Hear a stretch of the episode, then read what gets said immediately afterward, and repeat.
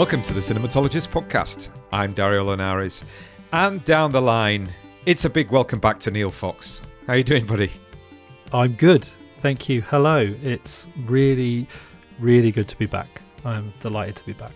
Yeah, that's good to it's good to have you back. Um, I was just I'm just wondering whether I can see some kind of emotional tears coming down there. And I just asked if Neil's nervous, and uh, yeah, I mean, you said you were. Is it is it that much kind of a uh, you know an odd experience coming back, or just oh yeah, can I still do this kind of thing? Bit of both. Yeah, you know, certainly will the old muscles still work? Um, will there be any new muscles that I haven't yet flexed?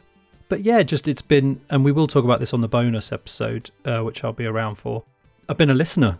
I've been a listener to the podcast, and I've really loved it. So coming back in feels it feels a little odd having sort of had that different perspective on it. But I have been really excited to to come back, and uh, yeah, this was this was something that when when we talked about me taking a break, this was one that we sort of said, yeah, that we'd like to like to reunite for uh, during the season.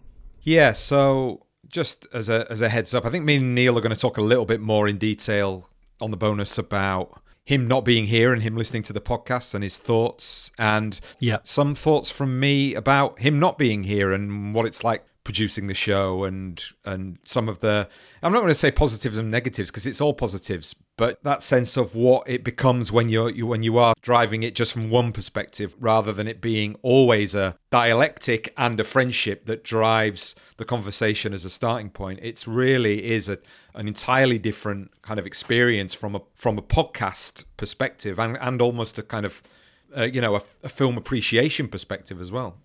Interesting. Yeah, no, I'm looking forward to talking to you about that um, and hearing your yeah your kind of what your lessons learned really in terms of the sort of the, the flying solo with it. You know, um, but just as a as a note before, because obviously some of the people, some people might not listen to the bonus, which but I, I did want to thank the amazing guests that you've had on, sort of leading those episodes with you, Catherine, um, Savina, James, anyone else I've forgotten off the top of my head. But you know, it's been really yeah, just really appreciated for people to sort of come in and and uh, uh, and sort of and do the hosting of the events and the episodes. So yeah, from from my point of view, I just wanted to say thank you for for those for those folks for stepping in and doing such a fantastic job.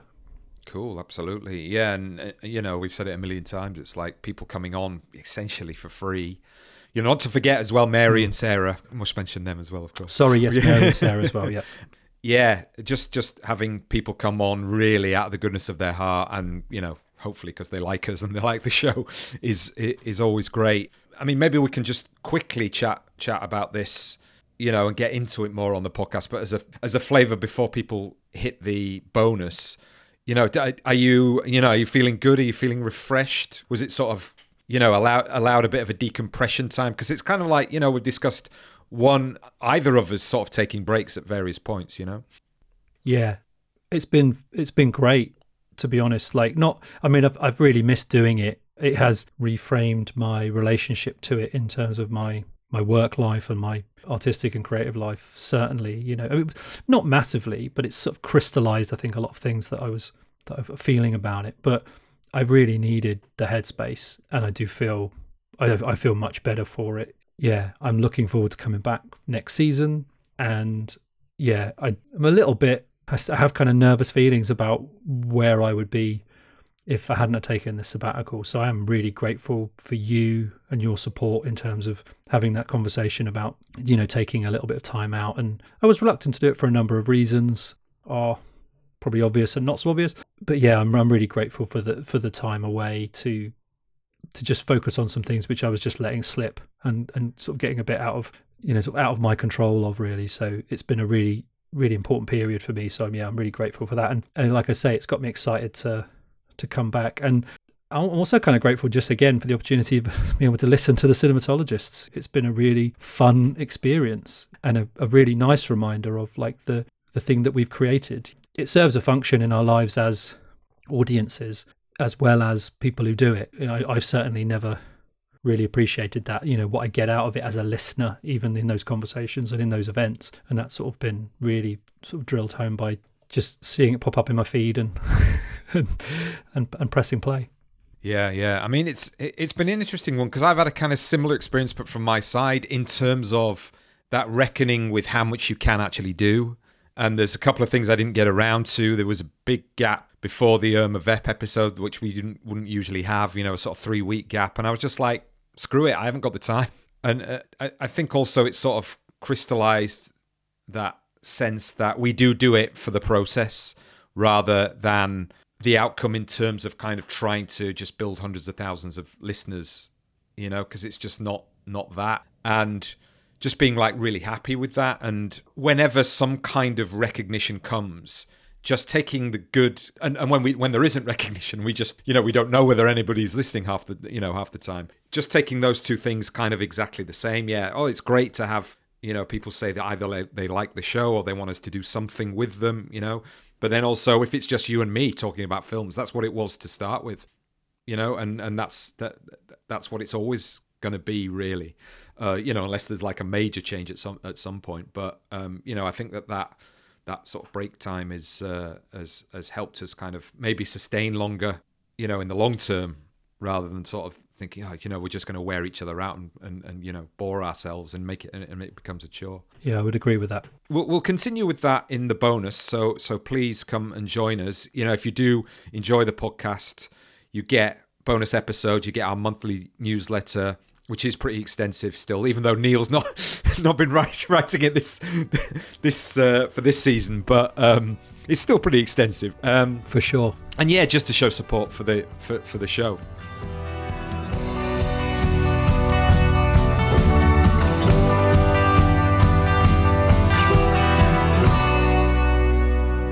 But onto this this episode, which is yeah one that just kind of came out of of the surprise that I got, which you knew about beforehand, that we had been included in the critics, the expanded list of critics who'd been invited to contribute to the uh, to the Sight and Sound ten year best films of all time poll. So we were going to talk about, you know, obviously we're going to talk about lists because I have to kind of own up to my hypocrisy here before we even get into this conversation. But maybe you could start by sort of talking about that and and how you instigated or forwarded the idea, you know, the possibility that we might get be included on this on this new expanded uh, list of critics. Well, yeah, just to just to clarify, I, I found out at the same time as you. I think. Right. Okay. I was I was not expecting to be asked. I was hoping to be asked I was hoping that we'd be asked. You know, I don't mean like I. I was hoping that we'd be asked. And then I don't know if you've been if you've been reading the um,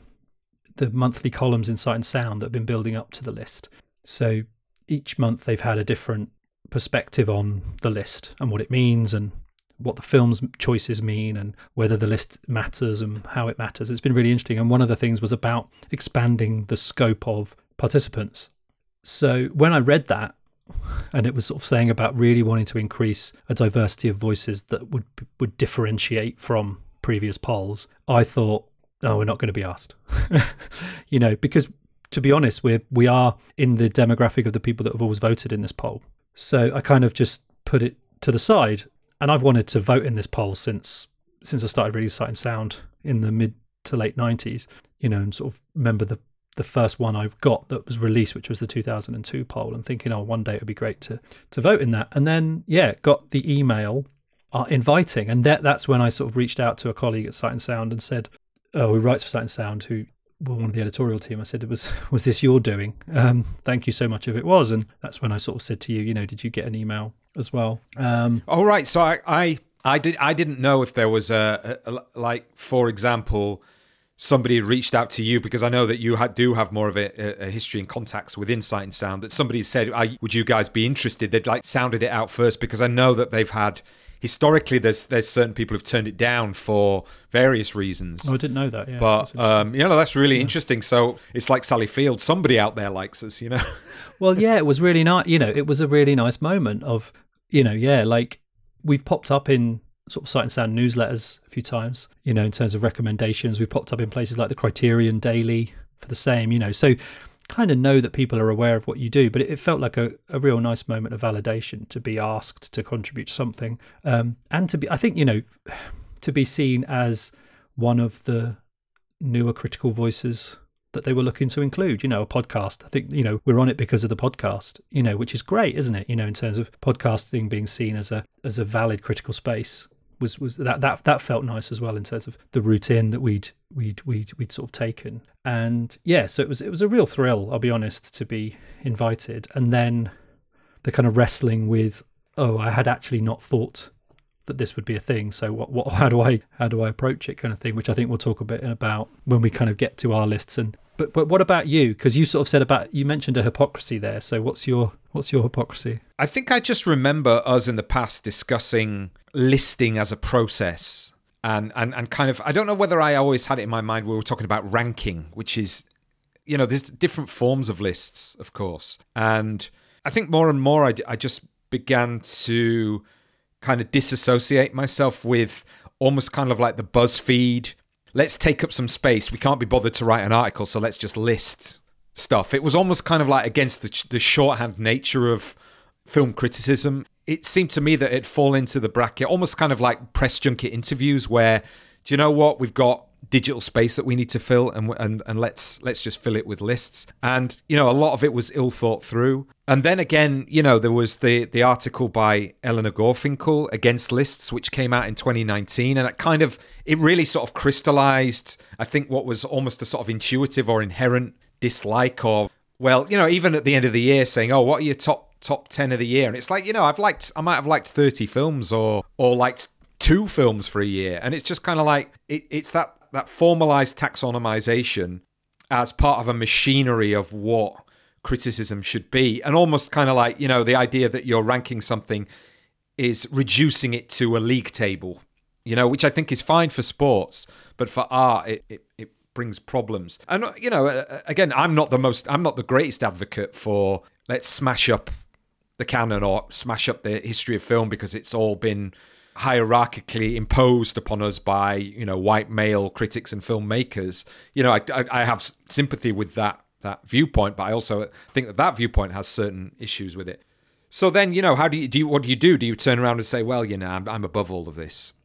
But actually, I think coming around to sort of talking to you about the notion of curation and the idea that this didn't necessarily have to be exclusory, although they have that inherently in them, but they can have a, a really important value for helping people to find things, for actually sorting out of the, the sorting out of culture in this era where everything is there. And, and, and like, if you get lists from somebody who you trust and you enjoy their writing, then it becomes a shorthand for entry into, you know, their thought about film and also expanding your own viewing vocabulary, really. Hmm.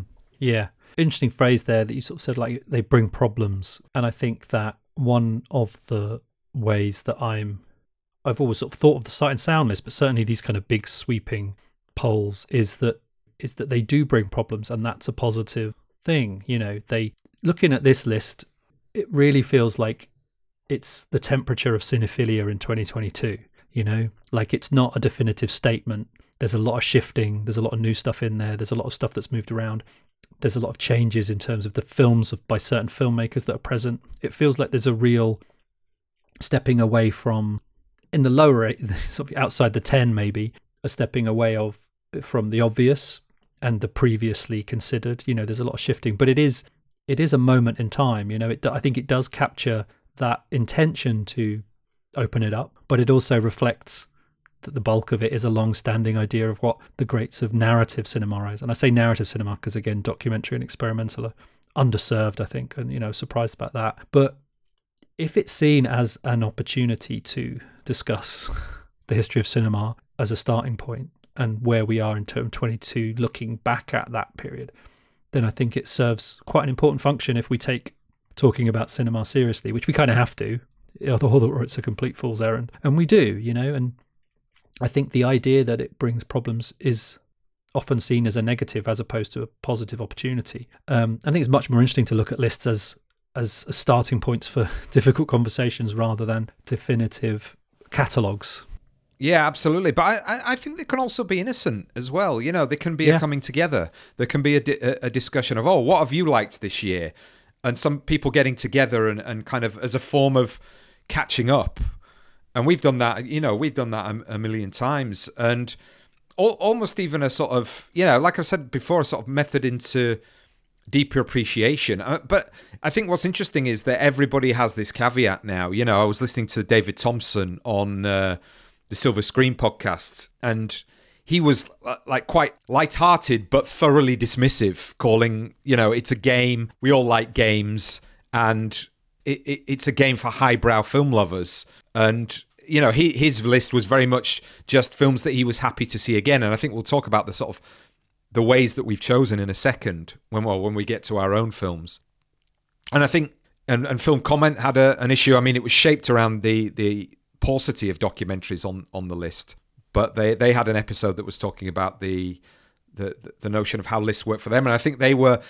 You know, across the board demographically, the, the the panel they they had on was a much younger um, group of film critics, and they were much more appreciative of, of lists, even though they, you know, very much highlighted some of the things we've we've we've talked about.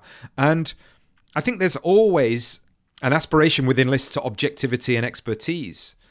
Can say that these are just my films, but you're contributing to a poll of the greatest films of all, time. So I would have a I would have a completely different list of films that weren't going on that poll that I love that I, you know, that wasn't. I mean, I'm going to admit that it's like if this this is a poll that's going on a on a forum in which will be read by the top filmmakers and you know, top, nobody might nobody might even click onto my list, but that's fine.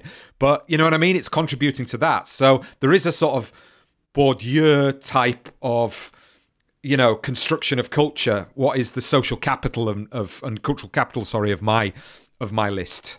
What does it tell everybody about me? So there's an element of that I think everybody has to acknowledge, really.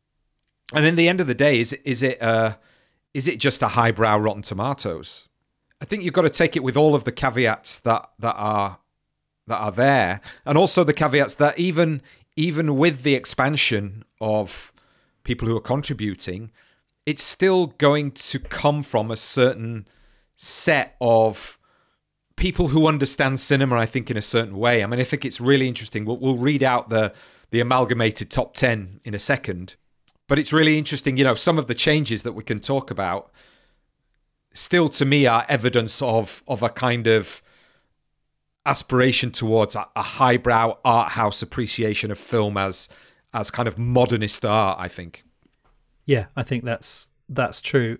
Certainly, in terms of the number one film, which I think is a marker of both the well, that's a huge marker of distance travelled. It's a film that barely featured in the last poll and is now number one. You know, which I think speaks to again the, the timing of when when we're at. This is a film that's been in the conversation much more in the last ten years than it has previously. You know, it's a it's a testament to reappraisal and doing that archival curation work of reevaluating and bringing stuff to light. But I think elsewhere there is also evidence of distance left to travel, you know, which I think again is it can only ever be what it is now. I, I think what's interesting about this idea of subjectivity is like, you know, in the top 10, it'll be no surprise to know that the likes of Vertigo and Tokyo Story are there.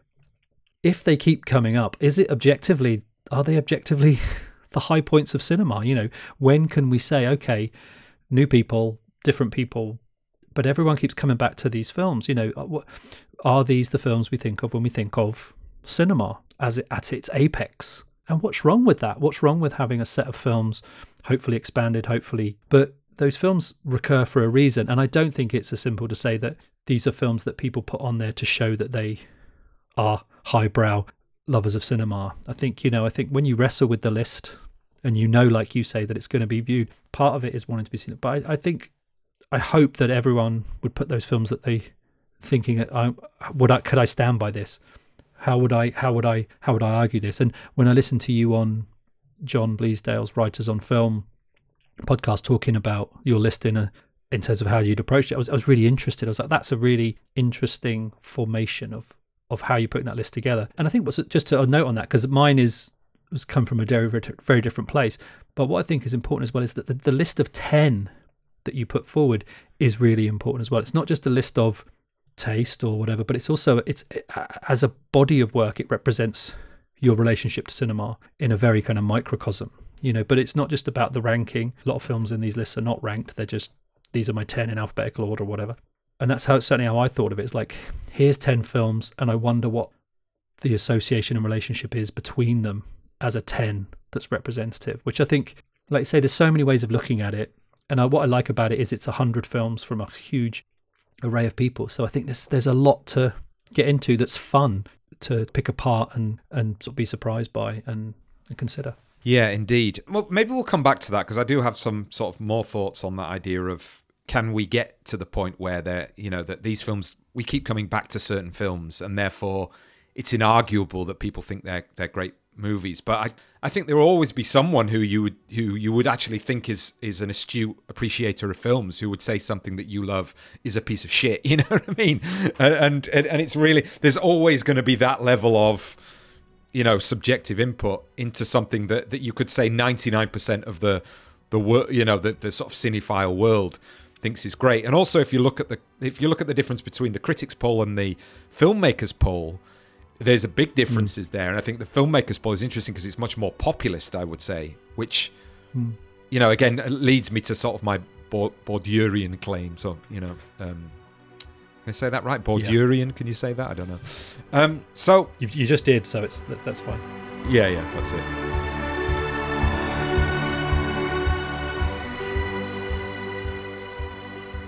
I'm just interrupting the podcast for a second to give an acknowledgement and thanks to Sight and Sound for giving us early access to the list, particularly the publicist Chris Lawrence and also the managing editor of Sight and Sound, Isabel Stevens. You can hear my discussion with Isabel on the organisation and publication of the list, some of the obvious headlines that have come out of it, and her own top 10 list on part two of the podcast, which is coming out very soon. Also on part two, I catch up with friend of the podcast Savina Petkova about her selections and and her criteria for deciding them. If you enjoy the show, please consider joining our Patreon membership. For as little as £2 a month, you get access to our monthly newsletters and all of our bonus content. But now, on with the show.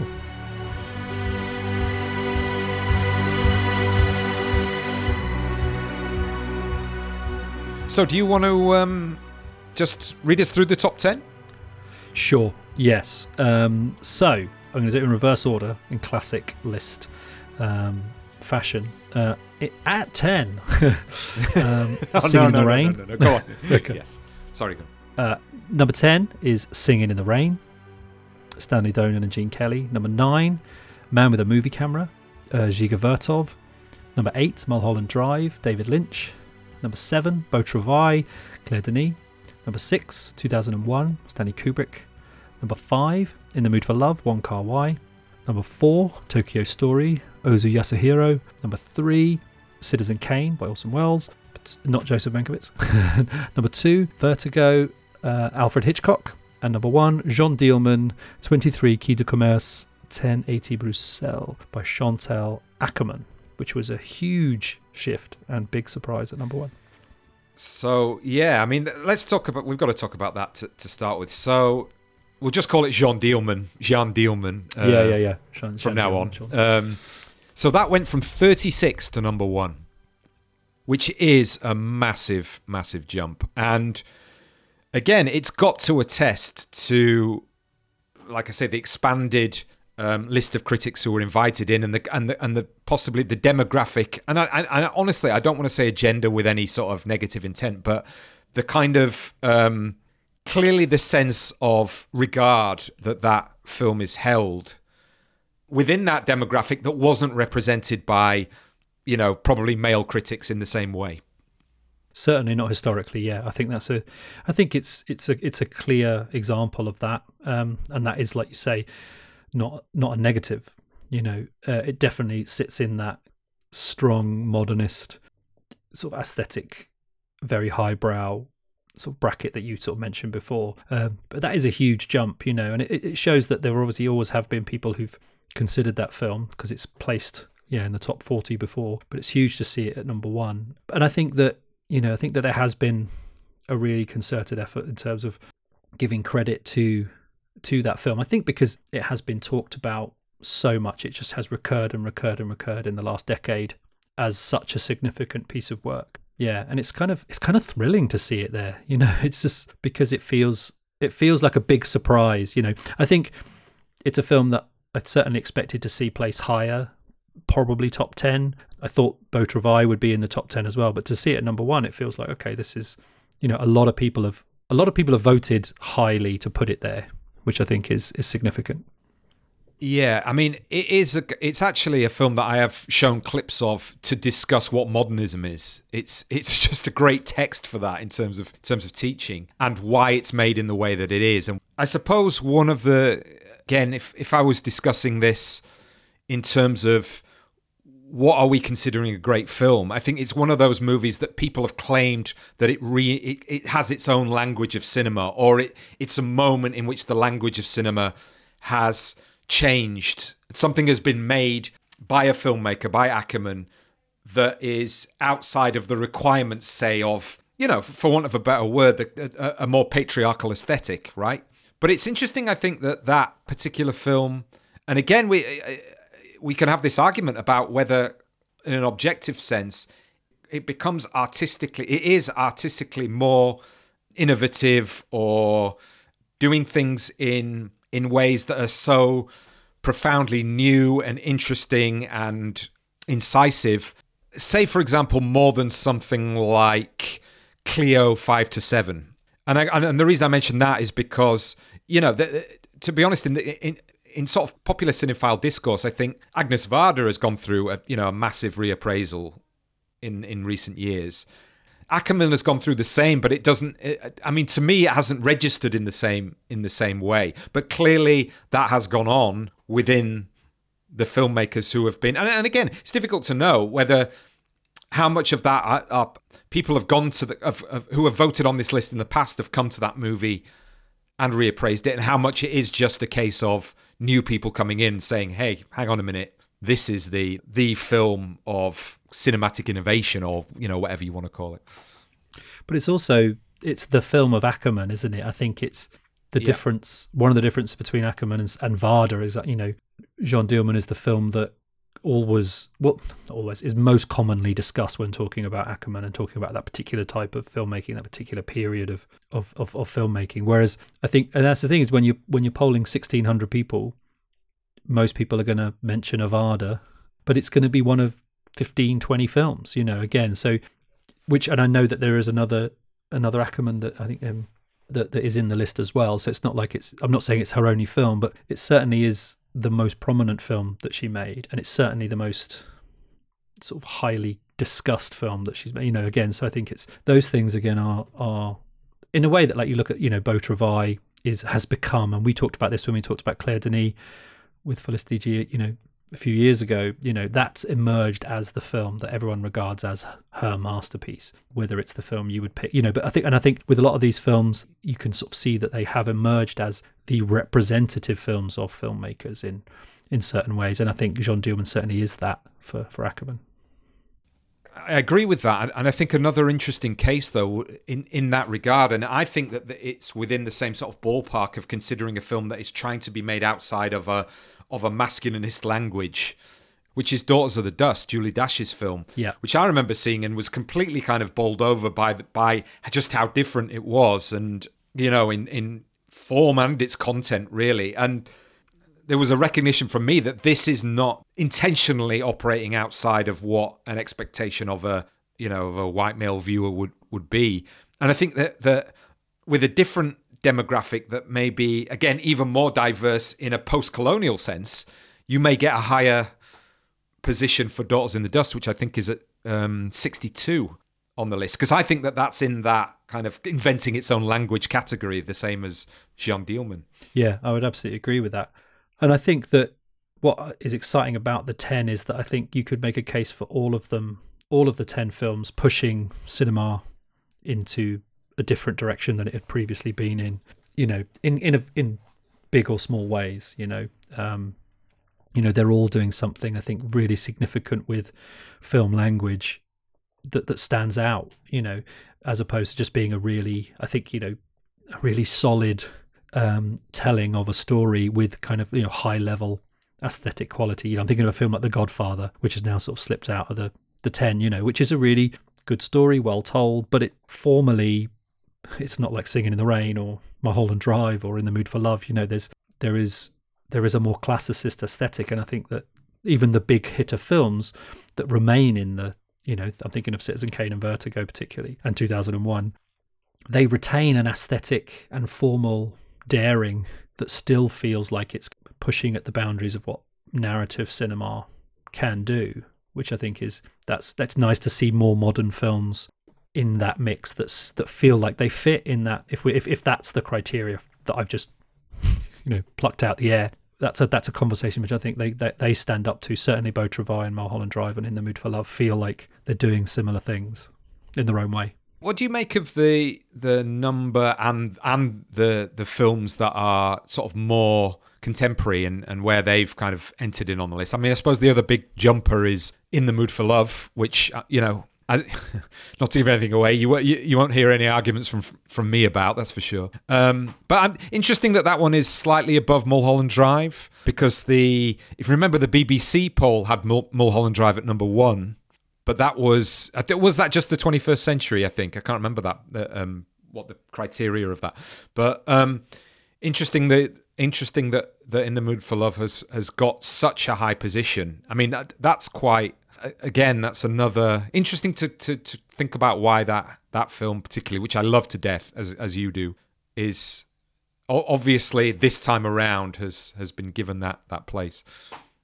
Yeah, I kind of place it in. I mean, yeah, it's nice to see it so high. Um, for me, it's kind of like it fulfills a similar function in the 10 to Singing in the Rain, like pleasurable movies, you know, the pleasure of heartbreak, the pleasure of the just the glorious beauty of that film, the the world that it creates that you get to spend time in, you know, cinema as a as a form of pleasure in a way that some of the other films are harder they're harder films. And I mean, it's a heartbreaking film in the mood for love, but it's it's full of love and romance and longing.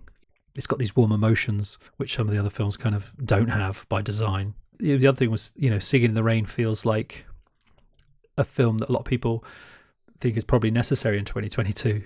You know, like it feels like a statement to have a film that is so unabashedly joyful and about cinema and yeah pleasurable in, in in that mix you know in terms of uh, people needing it you know? Like it's a beautiful film. I, I love that movie. But it also feels necessary to actually not just dive down into one particular lane of what cinema is doing and to remember its kind of capacity for pleasure no for sure it's it is something to to behold just on the level of you know immersive immer, immersing yourself in pleasure i suppose um but but bitter, yeah, yeah, the bittersweet element of that though as well. And then you know if if you go a little bit further down to see, I mean, again, probably another the other sort of headline jump. It's not even a jump. This one, it's an entry. So in in at thirty is Portrait of a Lady on Fire, which I I mean. Again, I'm just going to give myself some kudos. I, I think I actually remember when we talked about this film, I me saying to you, this is the film that in five or however many years will just be will become canonical. And I think that, that this is evidence of that. That process has has, has started with that film.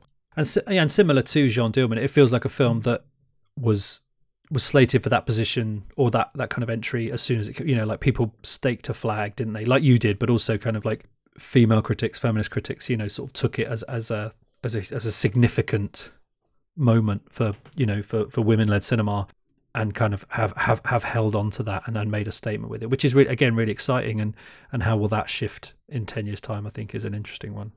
You know, just just a, a few things to kind of a few more things to kind of pick out. I mean, just for for the newer films, the next one down on the list that is over that is 21st Century's Moonlight at 64. I have to laugh because I'm just looking at it. Moonlight is six, uh, 60, and the next one on the list, which is joint 63rd, is Casablanca, which is, you know, there will be people who look at that and go, that's ridiculous. You know, because you, you, you can set up a criteria, couldn't you, where you could very easily say that Casablanca is a far more important film in film history than, than Moonlight. I'm not saying it's a better film, but in the kind of historical swing of people being interested in movies, Casablanca is something that has a historical legacy that that Moonlight doesn't. Yeah, but what it does is it it kind of it it suggests that the the key factors are time and institutionalization. Do you know? And I think that's really interesting. You know, was, I was listening to the Quentin Tarantino's Video Archives podcast. They were talking about this idea about films having their time and rising and falling, you know, and kind of coming in our favor, but also this idea of an instant classic, which is a kind of misnomer how are you defining a classic? And often it's time, you know. So seeing something like Moonlight, which is a film I really love, in there, and narrowly missed my ten. It was one of the harder films to leave out. You know, is is is is making a statement like like Portrait of Lady on Fire, saying, okay, we think these films are classics, and so we're, we're putting that out there, and then almost it starts the discussion that, that I think would ten years might shift. I can see Casablanca dropping out in twenty years completely. Uh, yeah, that, I, I I agree with you. I you know, because you. I think generationally, who yeah. cares? You know, like yeah. it's things you know, which I think is interesting. and again, it's like it's a good movie, but is it is it doing the things that people are coming to think of cinema as in the same way that yeah other films are, which I think is. Yeah. And the, the, the problem is as well, you, if you take what I said there, and again, I wasn't saying it because it's my opinion. I was just saying there is a possibility of reading no, no, know, that, yeah. that, that way. But if you take that to the nth degree, you could kind of say, well, you know, number one should be Lumiere's first short. you know what I mean? Or, or Muybridge should be number yeah. one. You know what I mean? And then where's the jazz singer? The first, you know, the first sound movie. If it was again, you know, there's arguments about that, but for sure, yeah. You know what I mean? Yeah. You could pick out these firsts and say, well, surely that's the the most important movie or should be on the list of but it's not isn't it it's the greatest movies and then you you've got to kind of like define great in your own terms which is you know again a battle between the subjectivity and the objectivity isn't it? Yeah. I think we'll, we'll move on to that uh, in a moment. There's a couple of things i just wanted to note that i picked out which i thought were interesting as well. No scorsese in the top 25 which i thought was you know an interesting shift. Um, great poll for female filmmakers in the sense of two women in the top 10 which was great. But no no black filmmaker until 24 when spike lee turns up you know so again it kind of i was i was surprised that there wasn't a black filmmaker that featured higher given the you know all of the discussion around the intended direction of travel for the poll. I thought that was interesting. British movies are massively absent in this list. Like british cinema is pretty much non-existent. There's three that you could actually say are british films and that's the third man the red shoes and matter of life and death. I think that's that's really interesting in terms of a British mag- film magazine and perceptions of British cinema. I was kind of really surprised about that, and then realized I only put one British film in my list anyway, um, which we'll talk about in a bit. But but those were things which I thought were were, were quite interesting, and also yeah, just into which we will kind of lead into is how many filmmakers, how many of the filmmakers were made the list, but not the films that I picked, which I think again goes back to that idea of like you see the shifts because people pick different films by filmmakers who, if it was a list of the greatest filmmakers, would probably be higher. But because they're, you know, you split the vote when you vote, you're voting across 10 different titles as opposed to one or two that are kind of the, the consensus picks, maybe. I think that, that that produces an interesting kind of skewering again, which I think is why Scorsese is probably lower than than you might expect because he's not out of fashion or out of favor, but I think appreciation of his body of work has shifted so that other films than Taxi Driver and Raging Bull, which has dropped off completely. People feel more comfortable saying actually King of Comedy is his best film, or or you know, or X, Y, and Z. Yeah, just some interesting points for me. I think how just talking to Catherine on the last episode, who is very much, you know, as she says, Team Truffaut rather than Team Godard. It's it's interesting how Godard still retains that position of having several films. Um, again, we'll come to Alice in a second, which might have uh, helped that. Um, interesting, I think, how Antonioni is dropping down, and it's again maybe I mean interesting maybe that that sort of high modernism the the female filmmakers who who have been recognized in this list have maybe swapping positions with the high modernists that have traditionally been on the list which is interesting I think I mean, I was saying to you just before we were coming on, I I don't think it's as radical a shift as maybe people were expecting, and therefore, I mean, the elephant in, in the room then is is you know the noises have, have, have been made clear about the direction of travel in terms of diversification, right? And I wonder how many the diversification may be in in aspects of identity, race, gender, you know, age, even whatever. But are these people still educated in a canonical system, right? And the intention, though, therefore, is clearly not to diversify the the demographic of expertise.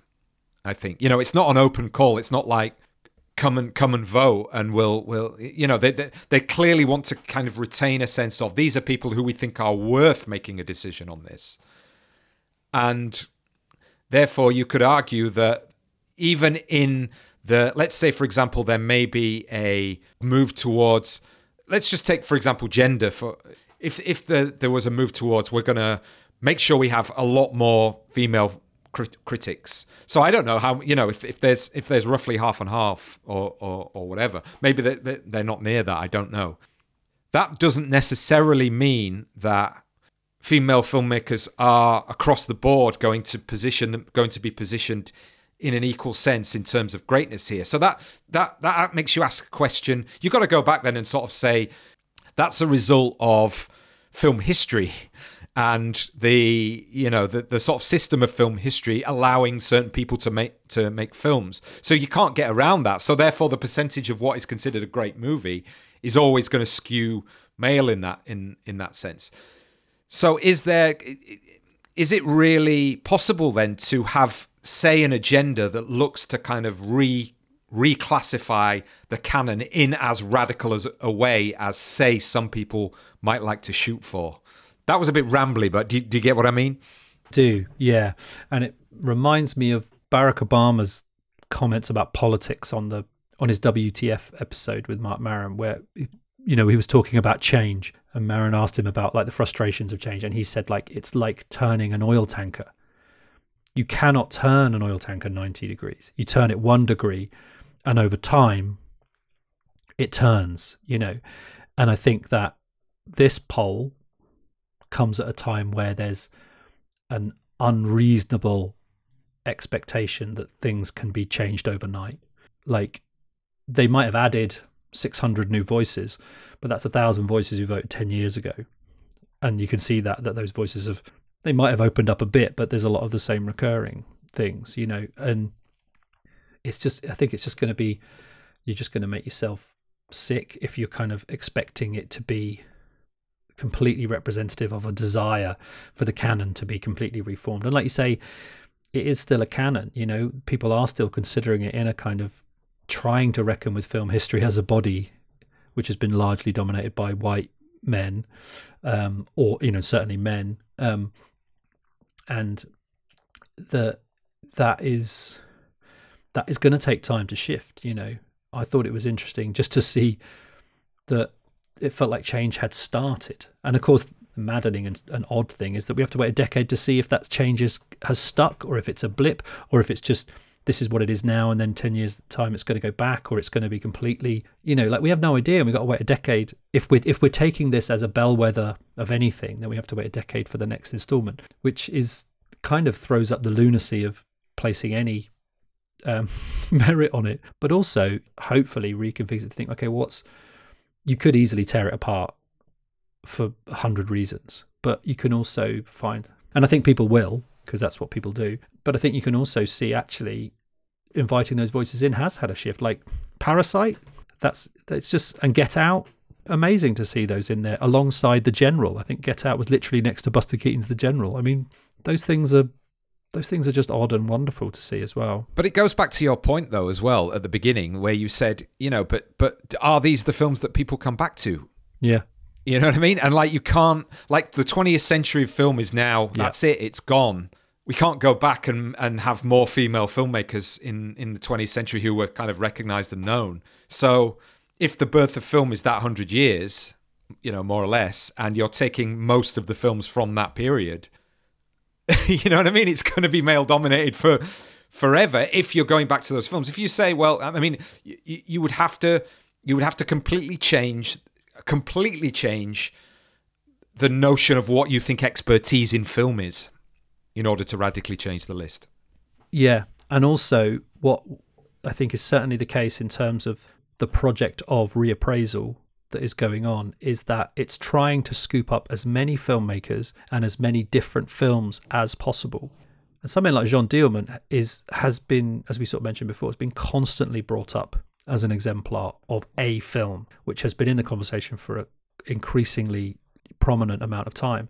That is kind of different to what's going on now, where it's like, okay, we need to recognize as many different filmmakers of different backgrounds as possible and as many of their works as possible, which means that people's people's access to those filmmakers that they then might stick with is going to be much much broader. The films that people consider important is going to be much much broader which means that when you come to the poll it's only going to take five people to put Tokyo Story because 85 people put a different film each, which means all those films get one vote because our, the understanding of film history is expanding at that rate and people are clinging to those individuals. And I think my list is probably guilty of that in some way in terms of being very, very much rooted in, you know, personal choices within filmographies. Those films are never going to be considered because I'm pretty sure that I'm the only person who would vote for that film of that filmmaker kind of thing. But so I think, yeah, those those flaws in terms of the the metrics of any kind of consensus measurement are kind of are baked in and like you say it's they're, they're going to be set for a while i think um and it'd just be interesting to see how the ground shifts around those over time i think also just one last thing and whether people will take this list as a as an opportunity as a job opportunity to build consensus picks for the next one and say okay I want this filmmaker in, and everyone thinks this filmmaker's film is the thing, so I'm going to say that one to get that filmmaker represented. That might be something that happens based on this list, maybe. It'd be interesting to see if one year, like, you know, they'll probably expand it even further in terms of the critics, you know, no doubt next time around. But whether whether if you get enough people, there might be clusters emerging, like caucuses of Portrait of a Lady on Fire has got its caucus to get it up into the top ten. You know, it'd be really interesting if that that starts to happen. You know, I don't want to be lobbied the, by, do, by, by by yeah. uh, by critics. yeah, so the, you know, deranged Ozu fans fighting to keep Tokyo Story there. You know what I mean? Don't let it drop down. um, so yeah, let's get on to our uh, our own lists. So I mean, this is an interesting one for me because I got to say something that with uh, uh, at the at the risk of offending you, but it's kind of like you know I, I think that maybe you probably have a more of an idea of what what might be on my top ten than I have of what's on your top ten, and the reason for that is I think that you say I love a film a lot more than I do. And that that means it's more difficult to say, oh well, what does that mean for you? You I mean you love it, or it's like what's beyond loving it? You know what I mean? So how does it get from I love it to on yeah. on my top ten? Um, I mean, does that make sense? You know, I don't mean to, like I say, you know, it's not uh, uh, meant to be an offensive comment or anything. No, I didn't take it offensively at all. I think that's I think that's spot on, and I think you might you, you probably think that'll be that'll be borne out by my list. I think um, I think okay. there'll be a few that you know pop up. Um, I, I think that there's a few that you would definitely go for. So I'll be yeah be pleased to see them come up. So just before we actually reveal, then I think there's the possibility that there are. Um, let me look here. One, possibly two films that we might both have on our list. I don't think. I don't think. There's maybe one. There's maybe one at most. Okay. So um, shall I read mine out? Yeah. Okay. I think I might surprise you. I think I. Okay. Yeah, I would say one is probably favourite. Oh, this is tense, isn't it? I've I've been looking forward to this, and I said to you, didn't I? I wanted to. I wanted to. I, it's. I wanted a live reveal. Yeah, I'm. I'm really excited to see uh, what you. Okay. Um. So yeah, I don't know how we're going to do it. Um, okay. Well, in no particular order, then. I'll. Shall I do five, and then you do five, and then we'll do the second five. Yeah. God, we're stringing this out, aren't we? Come on. Yeah. Then. So from from the bottom, from the bottom to the top. From the bottom up. Yeah. Okay. Yeah. So it's not in, in any order for me anyway. Okay. okay all right. Good. So five then. Tokyo Story, Ozu, The Hour of the Furnaces, Solanas and Getino, Blade Runner, Ridley Scott, In the Mood for Love, Wong Kar Wai, and Taxi Driver, Martin Scorsese. Wow. Okay. So my bottom yep. five, and I did I did rank them Oh, okay. Kind kind of instinctively. So this is from ten to five to ten to six. So ten, Faces Places, Agnes Varda and JR. Nine, Killer of Sheep, Charles Burnett. Eight, A New Leaf, Elaine May. Seven, A Hard Day's wow. Night, Richard Lester. Okay. And six, Touch of Evil, Orson Welles. Okay. Okay. Do you know what? I've never seen Killer of Sheep well. That so was that's got to go on. There's there's an admittance. When I did it, I actually thought that was on my initial list of films to do a podcast about when we did the initial list. So Right. we should we should do that together. Yeah, yeah, that would be good. So maybe we should just say a little bit about our. Well, you go first in terms of what. So are, are these films essentially that that for you are, are you, you've kind of put to bed the the idea of objectively greatest films. These are just films that y- that are for you, kind of thing. mostly mostly but I, I i tried to i tried to pick i tried to ask the question of like what is cinema to me you know what do i think cinema is you know which is obviously highly personal but also i tried to come up with films which i thought were representative of the things i'm interested in cinema doing you know and how cinema engages with certain ideas so that was kind of the driving principle behind the list and that was it was very instinctive so i was kind of like you know, I was surprised by what didn't make that that list. Um, what about you? So mine was a, a, a kind of a combination of films that within my lifetime and I don't want to say career, but but my film education and my film teaching and you know love of films, which which essentially started late, I would say. You know, it, it it's I, I really loved films when I was a kid and everything like that, but I think it was just into popular movies really, and I didn't really sort of understand films in the way that you're taught to understand films until I went to film university. And you know, most of them are films that, that were discoveries for me about what cinema could be. You know, it was doing it was kind of pushing almost in a new direction. Oh, you thought cinema was that? Well, no, it's actually this as well, you know. And then and I love them, of course, but then there's that sense of I think I could I could, you know, I I I, could argue with anyone about why this is a relevant film within film history, and, and not not necessarily the greatest film of all time, but it is valid to say that this has had an imprint on film history in some way. I mean, you know, sort of Tokyo Story. It's eh, eh, you know, I I mean, on that sense, that that idea of of building something that's so profoundly powerful from almost seeming like nothing is happening was just it's like at the, at the end of the first watch of that, I just remember thinking, how the hell has that just kind of like destroyed me inside when it's just like people sort of sitting around, you know, on their knees, kind of chatting about stuff. You know, I mean, obviously it's not that, it's more than that, but you know what I mean? It's kind of like, wow, how has that happened? And then, you know, Hour of the Furnaces was just a film that I just realized, ah, here are people actually making films to survive or to to ha- make a political statement and and to to say no we're not weren't interested in this Hollywood bullshit you know this this this film is a is a weapon for me you know that kind of thing Blade Runner is an interesting one because I, I I see it as a I see it as a sort of hourglass you know like like say for example Blade Runner there's all of sci-fi before Blade Runner and Blade Runner kind of distills everything of sci-fi and then everything after Blade Runner gets influenced by Blade Runner and and I, I was sort of debating about about 2001 or Blade Runner and whether which one of those had more profound impact on me. And and then sort of in the mood for love because you know we've we've talked about that a million times. And Taxi Driver was just one of those movies where you're getting into film. What do you start studying? It's the American New Wave, and I just think it is the it's the the movie of the American New Wave. Lovely. Yeah, really beautiful description of Blade Runner there. I, I really like that. I've not seen Hour of the Furnaces, so that's something I'll have to Right. Okay. rectify. There's four hours you won't get back. it's brilliant as well because it's a vi- it's a video essay and it's great for teaching because you can k- kind of play it and be like, wow, what is going on here? It's amazing. Yeah, Um, awesome. so okay, you go then for your your next five. My next five. Uh, at five, uh, The Wind Will Carry Us, Abbas Kiarostami. Ah, yes. Number four, Goodbye Dragon Inn, Tsai Ming-liang. Three, Punch Drunk Love, Paul Thomas Anderson. Two, Mean Streets, Martin Scorsese. One, The Apartment, Billy Wilder. Yeah, yeah, yeah. Of course. I, I had Goodbye Dragon Inn. I had the apartment in my mind. Cool. Um, Hard Day's Night, I think as well. I, I kind of thought of for you.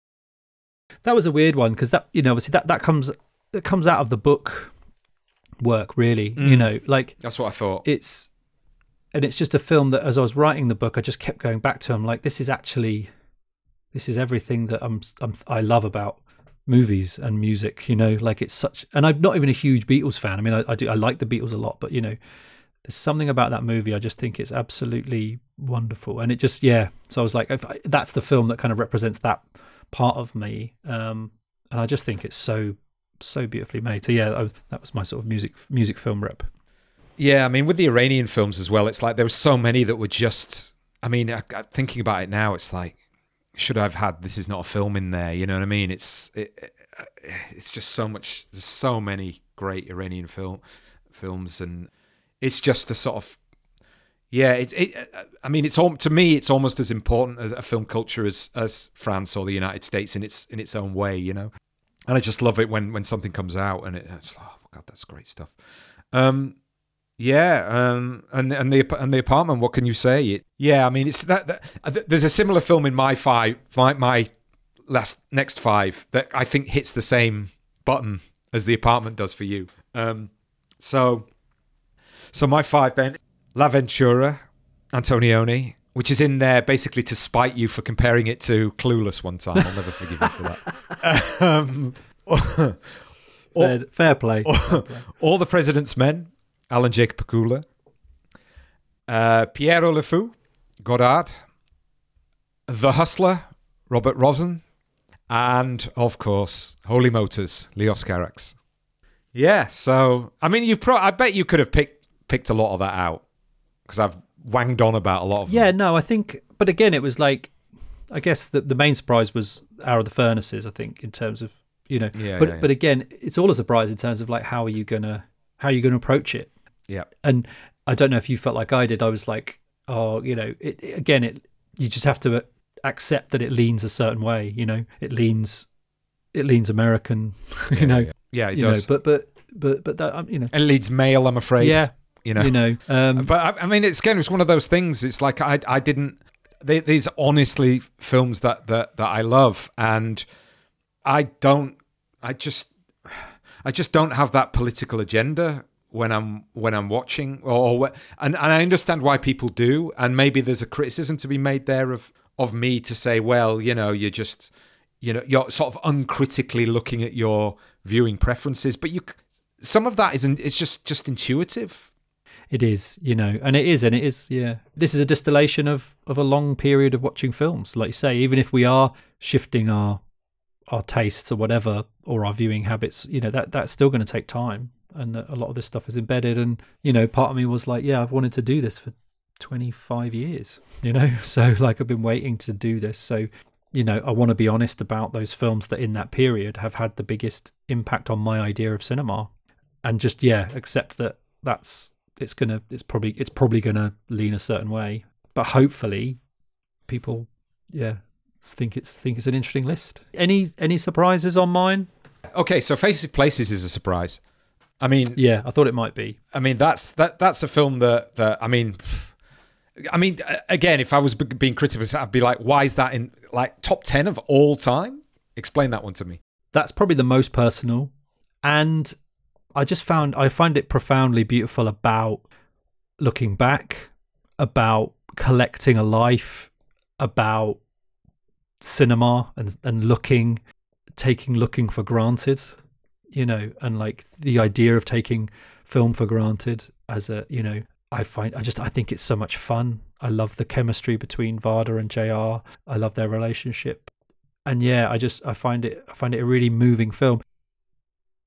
It's not an obvious Varda choice, I know. You know, there's probably films that I would argue are quote unquote better, but this one means the most to me and it also means the most to me in terms of yeah, sort of think thinking and rethinking cinema and what it is and it felt like a nice sort of bookend you know, in terms of like what I'm trying, what I, what I think the list sort of says about me and, and what I want from cinema, that sort of mixture of joy and melancholy.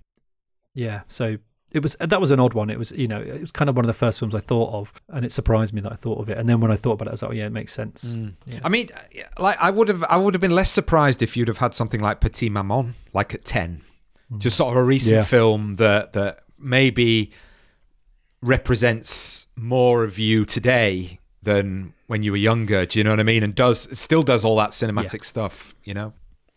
Well, weirdly, that I think because I, I, I didn't write something for every film. I wrote because you when you're invited to do the poll, you can write about each entry. or You can write a little yeah. summary at the end, and I just wrote a little summary at the end to try and encapsulate what my list said, and and there I said the film that weirdly hurt the most to not include was Lynne Ramsay's You Were Never Really Here. Oh God, yeah, yeah, Um, yeah, yeah, yeah.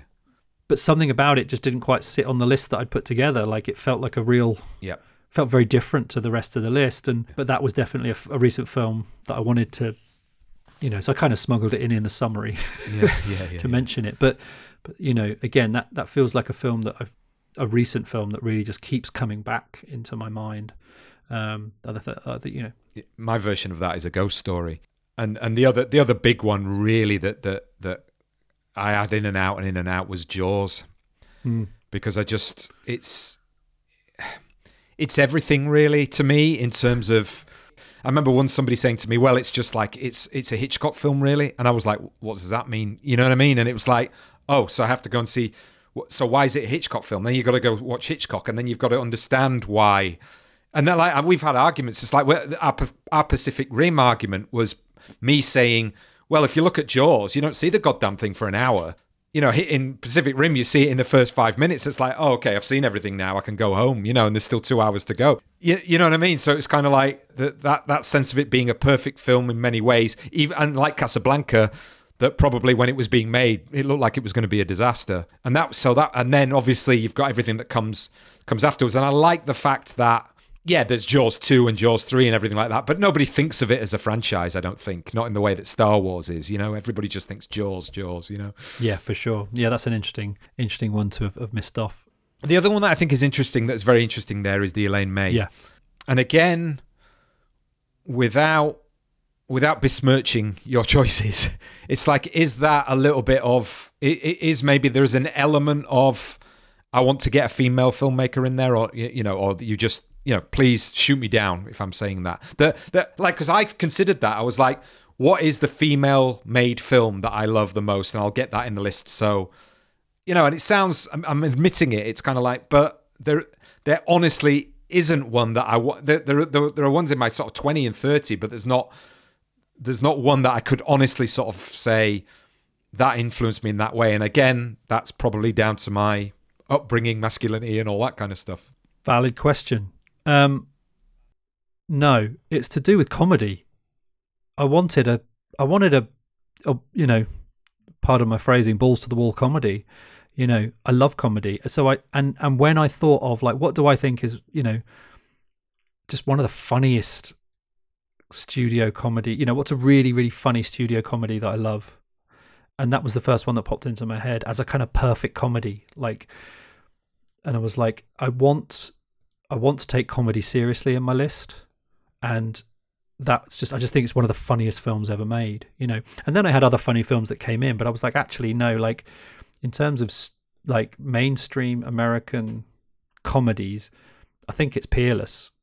And the political aspect in terms of my agenda was having comedy in there. And it was that was the first one that that, that, that came.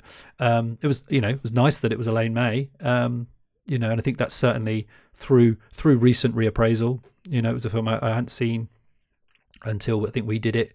It's just so funny you know and i think again like part of me wanted to part of me wanted to to put comedy in there as a, to be taken seriously. And that was that was the that was for me that was the natural that was the natural fit. But i think it's certainly it's certainly valid. And i and i and i think that maybe 10 years ago i wouldn't have i would have picked something else. But yeah the other the other the one that was close was this is spinal tap. But i felt with a hard day's night i was kind of doing i was kind of doing the you know i, I kind of covered those bases so yeah that was that was the thinking behind that one I mean, again, you know, I'm sure that the you know our listeners are very uh, very astute, so that they can recognise the argument that I'm going to make here in the fact that if I had a, a comedy on there, it would have been Annie Hall. yep And the thing is, did I consciously or subconsciously think, do you know what? I don't need that drama. You know what I mean? If Yeah, anybody yeah, looks at my list, you know, there's an element to it. It's like, you know, oh, he, here's a guy who's still supporting Woody Allen kind of thing. But to me, it's the, it is the, you know, there's loads of romantic comedies before, but it's that distillation of the genre, a little bit like Blade Runner does with sci-fi, where you can see everything goes into it, and then everything that comes later can't escape its clutches in terms Yeah, of for sure. influence, you know. But then, you know, that uh, again, we're we're all beholden to the the culture that, that we're in, and it's you know, it's not it's not the done thing, you know, and I, I, I, don't, I don't think that's that's the only reason I'm happy with my my list. But um, we can't get away from the fact that these lists are political, you know, inherently in terms of cu- culturally political, and we everybody's making those de- decisions. I think in in various different ways. Yeah, and what's interesting is that there's no there's no Polanski, there's no Woody Allen, there's no Lars no. von Trier. No, I think I think no. I, I think it's fair to say is there any Bertolucci on there? Uh, no, and uh, the the Conformist was very close no. to my list. Um, that was really close. Yeah, yeah, that was yeah, one that yeah, that's you know, a fantastic movie. Um, yeah. All right. So there we are. That's the Sight and Sound Paul 2022 episode. Neil, it's uh, I can't tell you how good it is to uh, to have you back on the pod.